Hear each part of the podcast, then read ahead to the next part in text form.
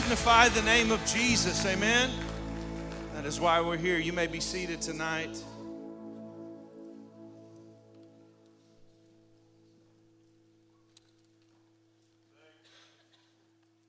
I'm going to go ahead and pray. We'll be in Philippians 1 here in just a few moments. If you want to turn there, if you have your Bible. Lord, we thank you for this night. Thank you for this opportunity. And I pray that it is your time, that your will be done, that you would anoint me to deliver your word, and that it will be what you desire to speak over this place. I believe there are souls in this place that this is exactly what they need to hear. And I just pray that they don't just hear your word tonight, but they respond. Because knowledge is just knowledge until someone's wise enough to put it into action. So I just pray that you would help us do that. Because you've called us for such a time as this. We exist today on purpose, with purpose, for a purpose. Let us not miss out on that. In Jesus' name, amen. Psalm 39, 4 and 5 says this Psalm 39, 4 and 5 will be in Philippians 1 in a moment.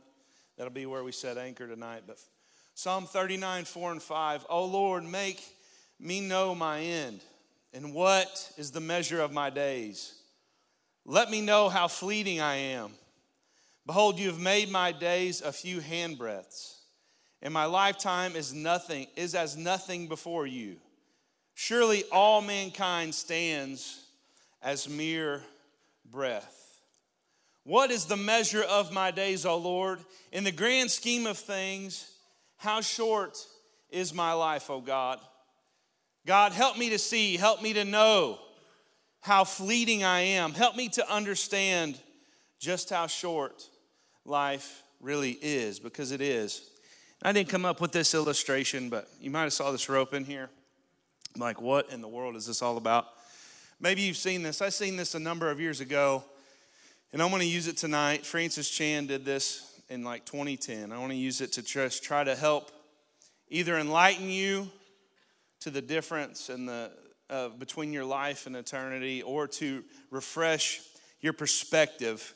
But tonight, I just want you to go with me, okay, for a few moments. I want you to imagine that this whole rope represents eternity. This rope, even though it is not, go with me, this rope goes forever and it never stops, even though it stops just on the other side of that door. But it goes on forever. And this little black taped off part, this part right here tonight, rep- represents how long your life is. It represents your life.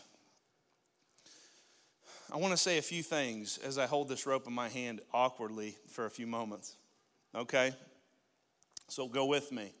Four things I want to say about this and about eternity compared to your life. Number one, our life is much shorter than we understand right now. It just really, truly is. James 4, 4.14 says, What is your life? For you're a mist that appears for a little time and then you vanish. And when you realize just how short your life is in the grand scheme, in the grand scope of all things, it gives your life much more purpose and it gives your life much more meaning. It gives days much more meaning when you understand this. I don't know about you, but when I when I have my perspective aligned right, when I see this life for what it really is, being short, I want to live every day like it's on purpose. I want to live every day like there might not be a tomorrow. I want to live this life as if eternity depended on it.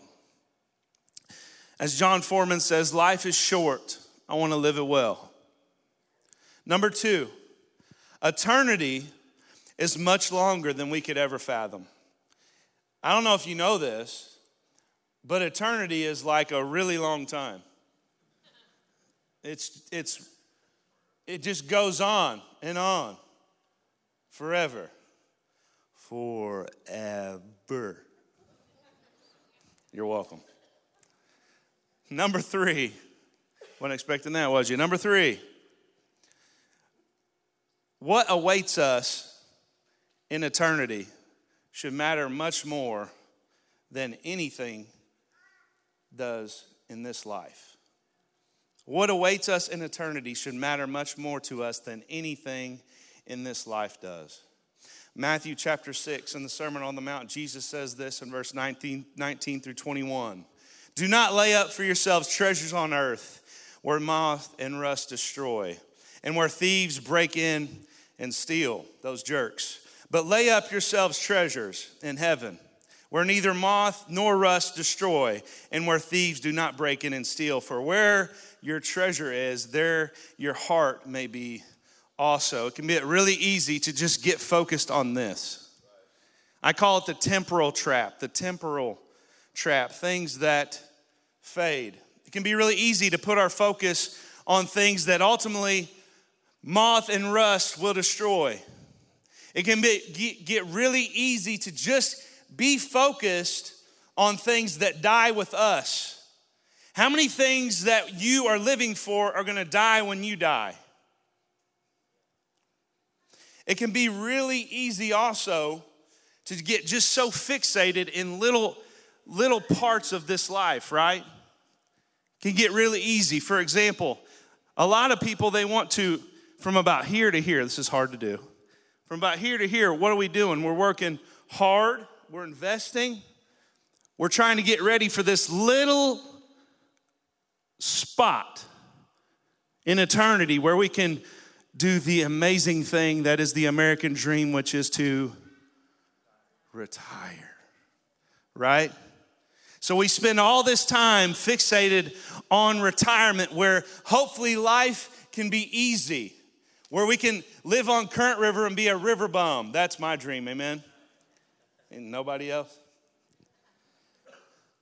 Working and investing so much time and so much money so we can have good food and good times with little worry in this little bitty span of time, which really is nothing. How easy can it be to get caught in the temporal trap? Eternity went kind of far, but not really. Eternity should be our focus. It should be what we invest the most in. It should be what has a hold of our heart. Eternity should be what has a hold of your heart, people. It should be what we treasure more than anything because the truth is that you're not guaranteed your next breath. You're not guaranteed if you're going to wake up tomorrow or not, but eternity, eternity is an absolute. It's going to be there whether you wanted it to be or not. It's going to be there. The fourth thing, you can be much more sure of what's going to come in eternity than you can be sure of what's going to happen in this span of time. You can. James 4 13 through 17 says this four verses Come now, you who say, tomorrow, Today or tomorrow we'll go into such and such a town and spend a year there and trade and make a profit. Yet you do not know what tomorrow will bring.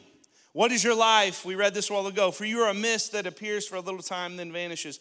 Instead, you ought to say, if the Lord wills, and we, we will live this and do this or do that. Excuse me. And as it is, you boast in your arrogance. All such boasting is evil. So whoever knows the right thing to do and fails to do it, for him it is sin. Don't get too full of yourself. Don't get so sure of your well laid plans. Because God says, you know what, you might feel like you're sure of that, but those things you're banking on aren't guaranteed. There's a lot of people super happy that the stock market's low right now, right? Like, we wasn't banking on that, were we? Moving on. I don't like it either. Moving on. Our life, as well as our earthly plans, are much more fragile than we might like to admit. They just are. The Apostle Paul, just leave that there. You can stare at it all night if you'd like. The Apostle Paul had a grasp on these truths. And he didn't just have knowledge of it, but he had the wisdom for these truths in his life to produce action. How much knowledge do you have, sidebar? How much knowledge do you have up there that you're doing nothing with? That's for another day. The Apostle Paul understood the brevity of life. He really did. He understood that forever means a lot more than the here and now does. He understood how fragile life is and how fragile life's plans are. And where we set our anchor tonight, Philippians 1, that's where we'll be. The Apostle Paul, as he wrote this, stood on the edge of life and death. He truly did not what tomorrow had in store for him. He did not know. He could be released tomorrow. He could be executed tomorrow. He could be beaten tomorrow. He wasn't sure what tomorrow held. But how did a man of God who understood just how important eternity was in the kingdom of God, how did he choose to live when he found himself in a place like this? And we hear about, we hear how in Philippians 1, and we'll be in Philippians 1 throughout the night, coming back and forth. But we're going to read verse 20 through 26 as our main text tonight. Philippians 1 20 through 26. As it is my eager expectation and hope that I will not at all be ashamed, but with that full courage now as always, Christ will be honored in my body, whether by life or by death. For me to live is Christ, and to die is gain. If I'm to live in the flesh, that means fruitful labor for me. Yet which shall I choose? I cannot, I cannot tell. I am hard pressed between the two. My desire is to part, to depart and be with Christ, for that is far better. To, but to remain in the flesh is more necessary on your account. Convinced of this, I know that I will remain and continue with you all for your progress and joy in the faith, so that in me you may have ample cause to glory in Christ Jesus because of my coming to you again. If this had a title, it would be this To live as Christ, to die as gain. Verse 21 To live as Christ, to die as gain. And if I were to be honest, this verse has been on my heart and on my soul and on my mind and weighing on me for weeks.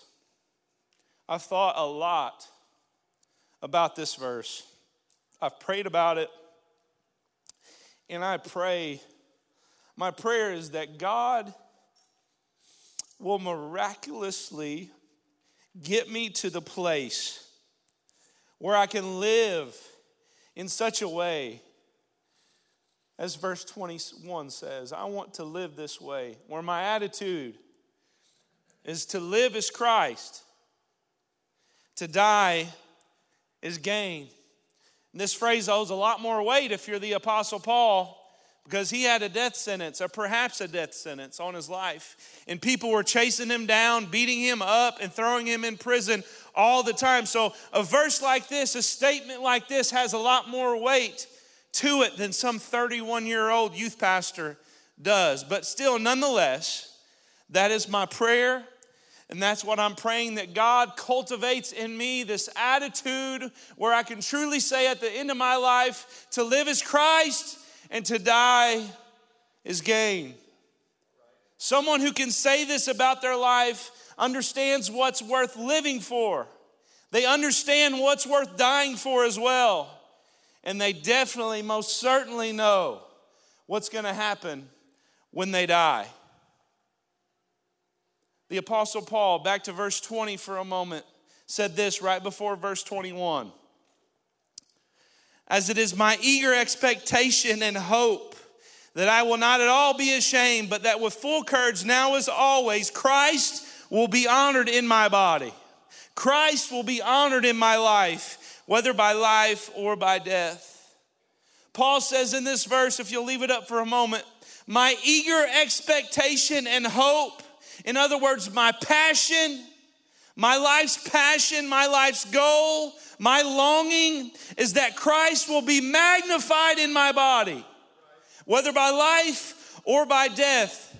He understood his purpose as we should, that we exist to exalt, to magnify and to glorify the name of Jesus Christ. That's the reason for our existence, to make Christ look magnificent. That's why we're here. We're not here for ourselves, we're here for that. We're here to make, to make much of Christ because Christ alone is worthy of an entire life's devotion, an entire life's affection. Only Christ is worthy of that. Your spouse isn't worthy of that. Your church isn't worthy of that. Your friend isn't worthy of that, but Christ is. Christ is. He alone is worthy.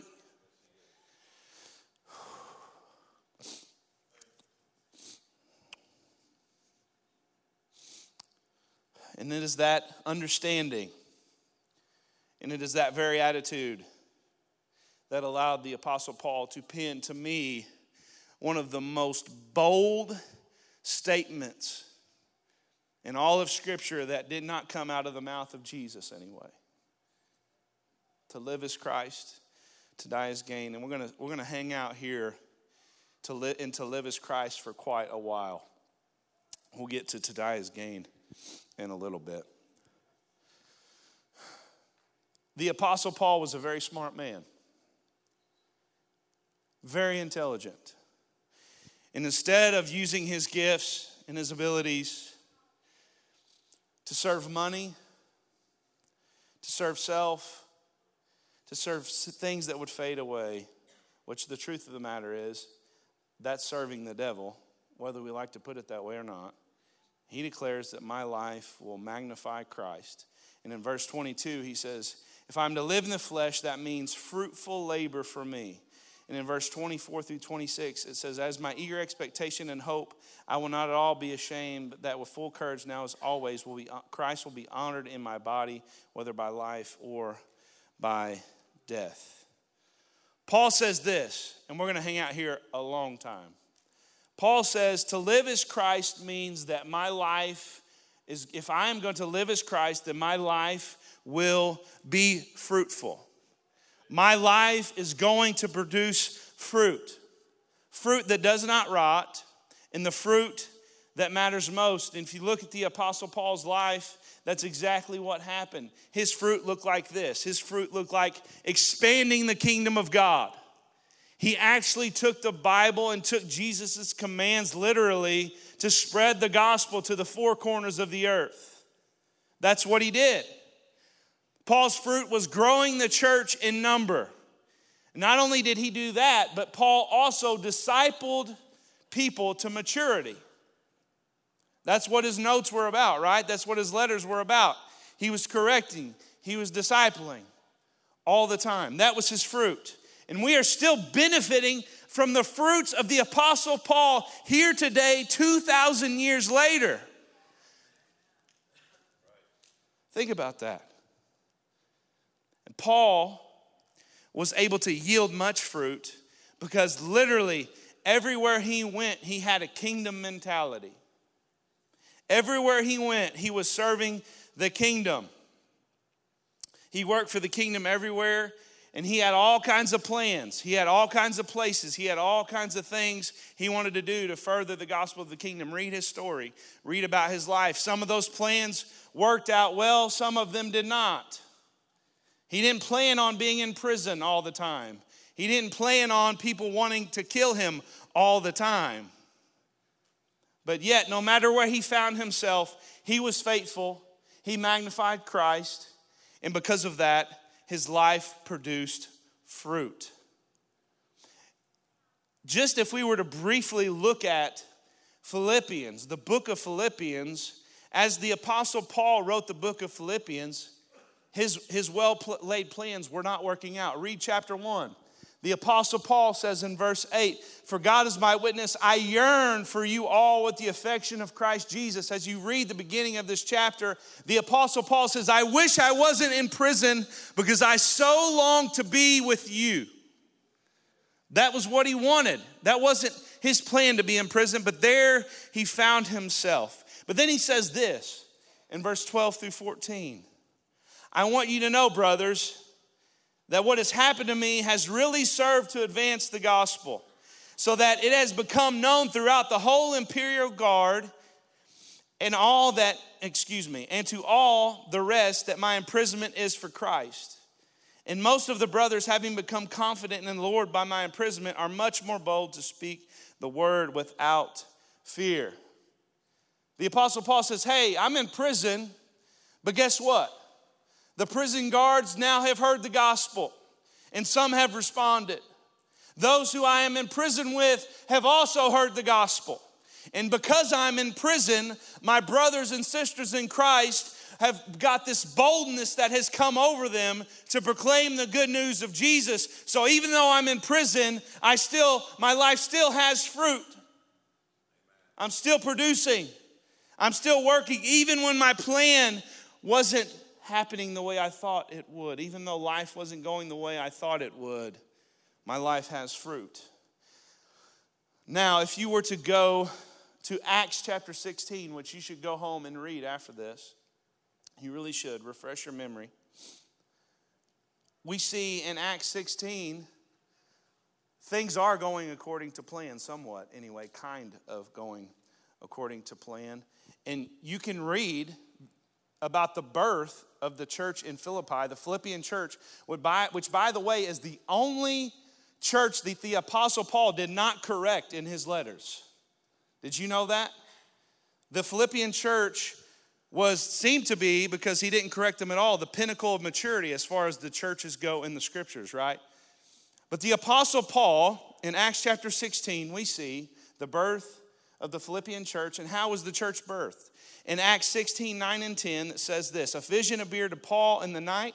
A man of Macedonia was standing there, urging him and saying, Come over to Macedonia and help us. And when Paul had seen the vision, immediately he sought to go, we sought to go into Macedonia, concluding that God had called us to preach the gospel to them. So the apostle Paul and his crew set off to Macedonia. The, uh, uh, Philippi was a, one of the largest cities, if not the largest city, in the district of Macedonia. And when the apostle Paul arrives, what does he do? You can read this for yourself. He's looking for the house of prayer.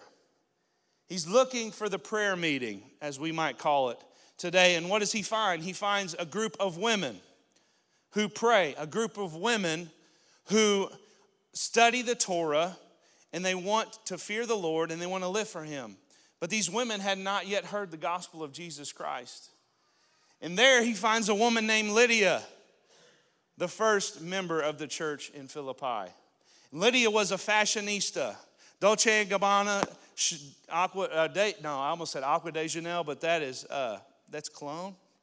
Pretty sure. I just fluffed that. Anyway, you get the picture. Dolce & Gabbana, like, this woman had a fashion empire. She did. She was very, very wealthy, but she also had rejected paganism. She rejected the ways of the Romans, but she was hungry. She was looking for more. And what does the Apostle Paul come and do? He comes and he shares with her the gospel of Jesus Christ, and she finds the very thing she's longing for because she understood she could not hold up to the law, but she needed Jesus. She needed grace. She needed a new covenant. And that's what the Apostle Paul reveals to her in these verses. And as you read on, the Apostle Paul is going back to go pray in this city. And as he walks along, him and Silas are walking along. This is still the birth of the church in Philippi. And what happens as they're walking along, going to pray? A demon possessed slave girl starts to mock them and irritate them. So, what does the Apostle Paul do? He turns around and casts the demon out of this slave girl and says, Be gone. And she's miraculously set free and saved by the power of the Holy Spirit. But what happens? This girl's slave owners are angry. They are furious because they have made much money off of her gift that a demon was exercising through her. So they're angry. So what do they do? They take Paul and Silas, they take them before the rulers of the town, and there they're condemned and they're beaten the heck out of with rods. They're bound up and they're taken to prison. And in that prison, it says they are put in shackles. Now, if you know much about Roman shackles, like these weren't just handcuffs. What they would do, they would put you in contorted positions to make your body get to a place of agonizing pain. So there they sat, two members of the church so far, Lydia and, and her household. It says that her whole house was saved. A demon possessed slave girl. And then they sat in prison at midnight, their bodies contorted in the innermost part of the prison where it was extremely dark and stank like nobody's business. And what do they do? What do they do? They start to sing. And what happens? They start to sing and give praise to God. The Bible says that all the prisoners heard it, and then what happens? An earthquake happens. And when this earthquake happens, the prison shakes and the doors fling open, and it says all the prisoners' bounds, all their shackles are open, right? So what happens in these verses? The very, the very jailer who was meant to take care of these prisoners, and if you know much about these jailers, they could not stand their prisoners because if these prisoners got free, it would cost them their life. And so these men were XGIs. This guy was like a bad mamma jamma, and he knew how to torture people. And that's probably exactly what he did to Paul and Silas. So this man who tortured Paul and Silas, who was asleep and wakes up, and that he's supposed to take care of all these people, he wakes up and he thinks, I am going to die because all my prisoners are gone. What does what happens? Paul and Silas haven't went anywhere. This man pulls out his sword, he's about to kill himself. And what do Paul and Silas do? They didn't go anywhere. They proclaim the gospel and the good news of Jesus. They stop him and say, Hey, you don't have to do that. And then what happens? He is saved and his whole family is saved. This is the birth of the church in Philippi. They were birthed by a woman who was a fashionista in the Roman Empire. And the Apostle Paul engages her with the Word of God. She's an intellectual. She's seeking, and she's seeking this truth. And the Apostle Paul has it, and he engages her with truth. A fortune telling girl, I'm getting somewhere. I know I've said a lot from Acts 16, I'm getting somewhere. A fortune telling girl who was saved by the miraculous power of the Holy Spirit. It took power for her to be saved. That's what drew her. And a blue collar prison guard who was engaged with a miracle, but also an example. What kind of men care to stay in a place they don't belong? What men that care, men that think of someone else more than they think of themselves, and that's what drew that man to Christ. Now, we've just looked at some. We've looked at the beginning of the church in Philippi. We've looked at what Paul is doing in, while he's in prison. All this fruit, all this fruit in just a small, just a small, just a little, little, you can't even, if it was a dot, you could, you could, a dot so small you couldn't see, just a small moment of his life. Because the Apostle Paul did much, much more than that, right? But why did he have such fruit? Why? Because he took God's word literally, because he, he could be, what could be said of him? To live is Christ. And the Apostle Paul was ready to be used by the Holy Spirit in a myriad of ways. Church, people need to hear the word of God come out of our mouth. They need to hear your story, but you need to at least know some verses to share with them. You do. People need us to be ready. Not just in this place. We're waiting on, waiting on God sometimes to do something here. And God says, Hey, I'm waiting for you to be like the Apostle Paul, ready to, ready to not be afraid of the kingdom of darkness, ready to have miraculous power flowing through your veins. Church, we need to be an example, just like the Apostle Paul was and Silas to this jailer, where we go. We need to be an example. We, our life needs to be a witness. You see, the Apostle Paul never stopped living for the kingdom, he never stopped magnifying Christ. That was his life, that was his aim, that was his mission. Now I understand, I am not the Apostle Paul. I understand that we're not all missionaries. We're not all church planners. That was his life goal. That's what he did. But what I hope in digging into these things for a few moments, I hope that you're, you're stirred on the inside. I hope that you're enlightened to the fact that God wants you to labor for his kingdom wherever he has placed you and in whatever season of life you are in. Did you hear me, people? God wants to use you for his kingdom in whatever season of life you are in and wherever he has placed you right here, right now. And that's how the Apostle Paul was able to be used, right? Because he wasn't looking to the next thing. He wasn't like, I'm gonna wait till I can go to Philippi. No, I'm gonna write them a letter. No, I'm, I'm gonna wait to do this. I'm gonna wait to do that. No, he was where he was, ready to live and mag- for God and magnify the kingdom. How often do we say, I, will be much more effective if this happens? Or I'll be much more effective when my kid's not a toddler, which is where I'm at. Right? How long, how often do we waste moments and opportunities that God has placed in our lives for His kingdom because we're so worried about the next season and we're not ta- we're taking for granted where God has us right here, right now. If you're a student in school, don't overlook your opportunity. I wish I wouldn't have. If you're a single adult looking for a spouse, don't think you can just be more effective with the, for the kingdom when you get your spouse. If you're a newlywed, God wants to use you where you're at right here, right now. Mom and dad, grandpa, grandma, retired, wherever you are in life, God wants to use you. Embrace your season. If it was meant to be a different season, you'd be there, but you're not.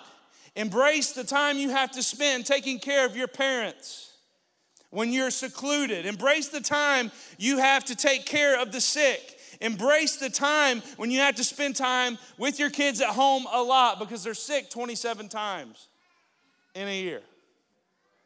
Embrace it. Don't despise it. If you're at home with your kids, you're a stay at home mom, what's your job? Your job is to love those kids. Your job is to share the good news with them. Your job is to teach them the Word of God. That's the most important job you'll ever have. Wherever you are, wherever you find yourself, whatever season you're in, magnify the name of Christ and be ready to take care of kingdom business at all times. Now, let's talk about just plans for a minute. Who has a plan? Like a life plan. Anybody anybody have any goals? Any aspirations for the future? Are you shy tonight? Are you like he's going to he's going to poop on all my plans? No. Just hear me out. Pardon my French. Three people. Praise God. All right. Sweet. So, I don't know what plans you've made. I have some of my own. Um, and making plans is good. It's good. It can even be godly. And I've got plans, and the truth of the matter is, I hope they're from God. Time may prove, uh, prove otherwise, but I hope they're from God. Maybe God has other plans for me. Maybe I'm aligned with Him, but I want to make up my mind. I want to be steadfast in the fact that I want to be fruitful no matter what happens, because my plans are fragile and my life is fragile. I want to be fruitful no matter how messed up my plan gets, I want my life ambition and goal, number one, to be to magnify the name of Jesus. Because when I cross over the other side, whether by rapture or by death, I want my legacy to be one that they can say of me, he lived a life that magnified Christ. And I honestly don't really, not really so worried about what people say here and now. I'm more worried about the effect I can have on eternity. That's what I'm worried about. You know, I said this to my students the other night. We live in like this culture where we like to, to prop up people, right? People of faith, we do it too, don't we? We prop up these pastors to places they don't belong. We elevate them to God status. And you say, I didn't say they were. Well, you, you treat them like they were because you go to them and you, every week and you say, What does God have for me today? Whoa. Right? And what do we do? We elevate them up here, right? And you would think that people like that, they're going to be the ones you see in heaven who have the most jewels on their fingers and their crown's going to weigh 96 pounds, right? But I believe that probably the people you see in heaven that are the most decked out are probably people you've never even heard of. You're going to see them walking and you're going to be like, who is that? I want to know their story. I want to know what they did. And you know why people like they're going to be like people like that in heaven is because they had this attitude. And when you have this attitude, you cannot be stopped. When you truly believe to live as Christ, to die as gain, there's nothing that can stop you and you will be afraid of nothing nor no one. I won't spend much time here. I'm almost done. Maybe. We talked a lot about to live as Christ, and much more could be said about that. But I want to spend just a little time on this statement. To live as Christ, to die is gain. To die is gain. Mm. The Apostle Paul says in verse 23 I'm hard pressed between the two. Hard pressed. My desire is to part to depart and to be with Christ, for that is far better. That's really hard for a 31 year old dad who's been married for eight years to say, is to, say, man, to depart with Christ would be better. It's hard, right? For you people that are older, you're over the hill. I'm not there yet. And you're coming down, right? You might relate a little more to this verse than I can, or can feel like I can right now in the moment, but I still want my attitude to be, and I still have to live with this eternal perspective and understand that even though I have all these plans, even though I want to take my son fishing, which I already have, it was a blast, and deer hunting, and I want to do all this fun stuff with him, I have to remember, and I want to make memories with my wife, and I had to say that and mention her so I didn't get in trouble later, right? But I really, really do. I got places I want to go, things I want to do, things I want to accomplish, but I have to remember that to depart with Christ is far better. It's far better. It is. And the Apostle Paul, the one who stood on the edge of life and death, he, all the time, he understood this, right? To depart and be with Christ is far better because we get to see him in a much more intimate way than we see him right now. Don't get me wrong, we can experience God a lot more than we think we can right here and right now. But one day, we'll see him. One day, we'll see him face to face. And you'll never have another day where God feels far away. That should be a song. Because ah, it rhymed. Revelation 21, verse 8. Why ruin a serious moment with a joke? Because my name is Zach Bogus. Revelation 21, 1 through 8. I might, I might not read all the way through 8. We'll see. Revelation 21. I saw a new heaven and a new earth. For the first heaven and the first earth had passed away. Moth and rust, fire, destroyed, right?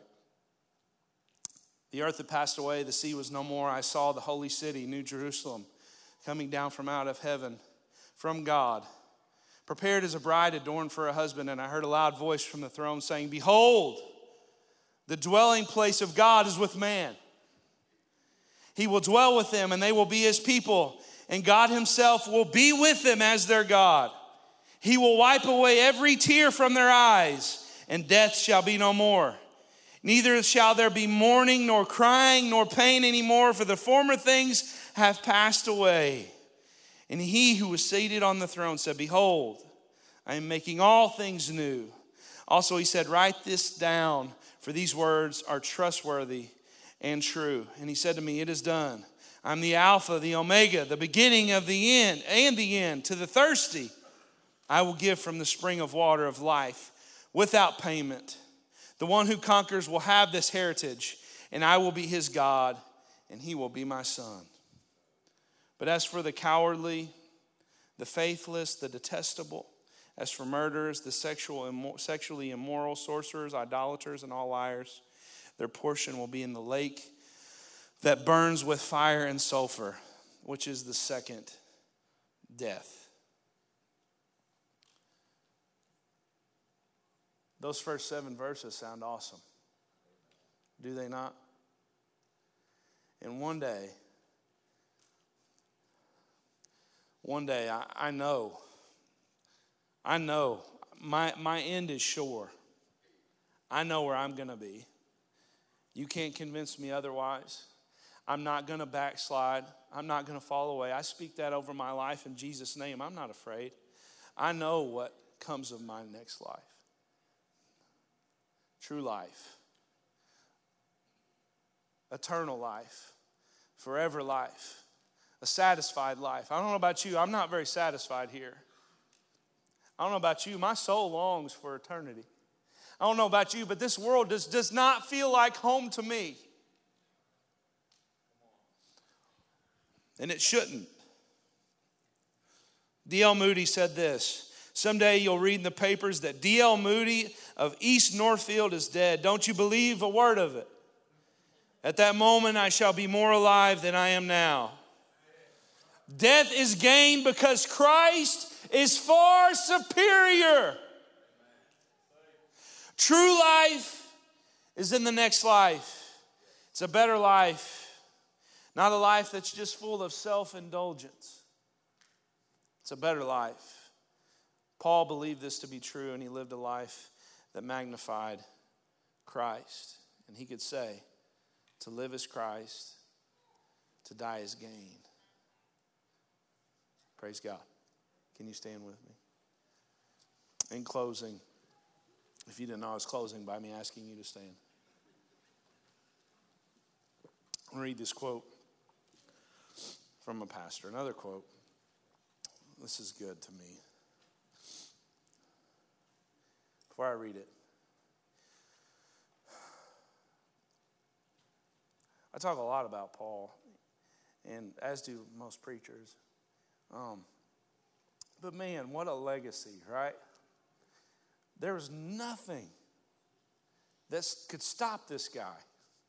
They're like, hey, Paul, we're going to kill you. Oh, to die is gain. Oh, Paul, we're going to torture you. I, I count it a blessing to suffer for the name of Jesus Christ. Oh, man, we're going to put you in prison. Oh, that's cool. I'm going to share the good news with the prisoners and with the inmates. He was a danger to the kingdom of darkness wherever he went. There was no wonder he got passed around like a hot potato because the enemy kept trying to shut him up. And he's like, You can't shut me up. You can't stop me. You can't stop me. Here's this quote Fearless faith results. He had fearless faith. Amen. He wasn't afraid of anything. Fearless faith results from holding on to Christ as our treasure. Gospel courage comes from gospel preciousness. If we truly believe that our reward in heaven far surpasses all the comfort and convenience and collections of the world, we too would be willing to consider them all lost. All lost, excuse me. We would hold all else loosely and ultimately fear nothing. I'd love to read that again, but I won't. I'll read the last sentence or last two. If we truly believe our reward in heaven far surpasses all comfort and convenience collections of the world, we too would be willing to consider them all lost. We would hold all loosely and ultimately fear nothing. Like I said at the beginning about myself, this is my prayer. This is what the Spirit has placed in my heart and in my life. And the truth of the matter is, I've just been camped out in the book of Philippians for six weeks, seven weeks now. This is where the Holy Spirit has had me. And I'm not, I'm, I'm, I understand that having this attitude doesn't come easy and it doesn't come cheap. I also understand I cannot, in and of myself, cultivate this attitude. I can't create it. Only the Holy Spirit can do that. That's the only way.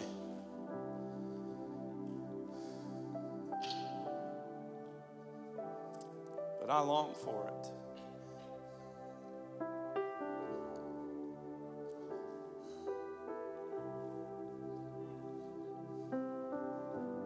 I've tasted what this world has to offer. Not all of it, but enough.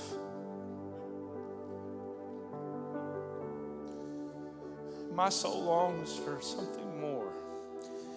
I want it to be said of me that this was how I lived my life. And John Piper says this, and I don't agree with John Piper and everything he says theologically, but he says this, and I most definitely agree with this. Christ is most magnified in us when we are most satisfied in Him. Christ is most magnified in us when we are most satisfied in Him. Let that be who we are. Because if it is who I am and it's who you are, nothing can stop us. And the kingdom of darkness will be afraid wherever we set our feet. Because there's no safe space for the enemy to be. Not Walmart, nowhere. Nowhere. This is what I'm going to do. If this is your heart's prayer, if this is your desire, I do, I do believe, I feel led to ask you if this is you, would you just come? Would you just come stand towards the front with me? I want to. What I would like to do is, I like everyone who would, who everyone who wants to respond to this, to come and we're going to pray for each other. That's what we're going to do. So if you would, please come.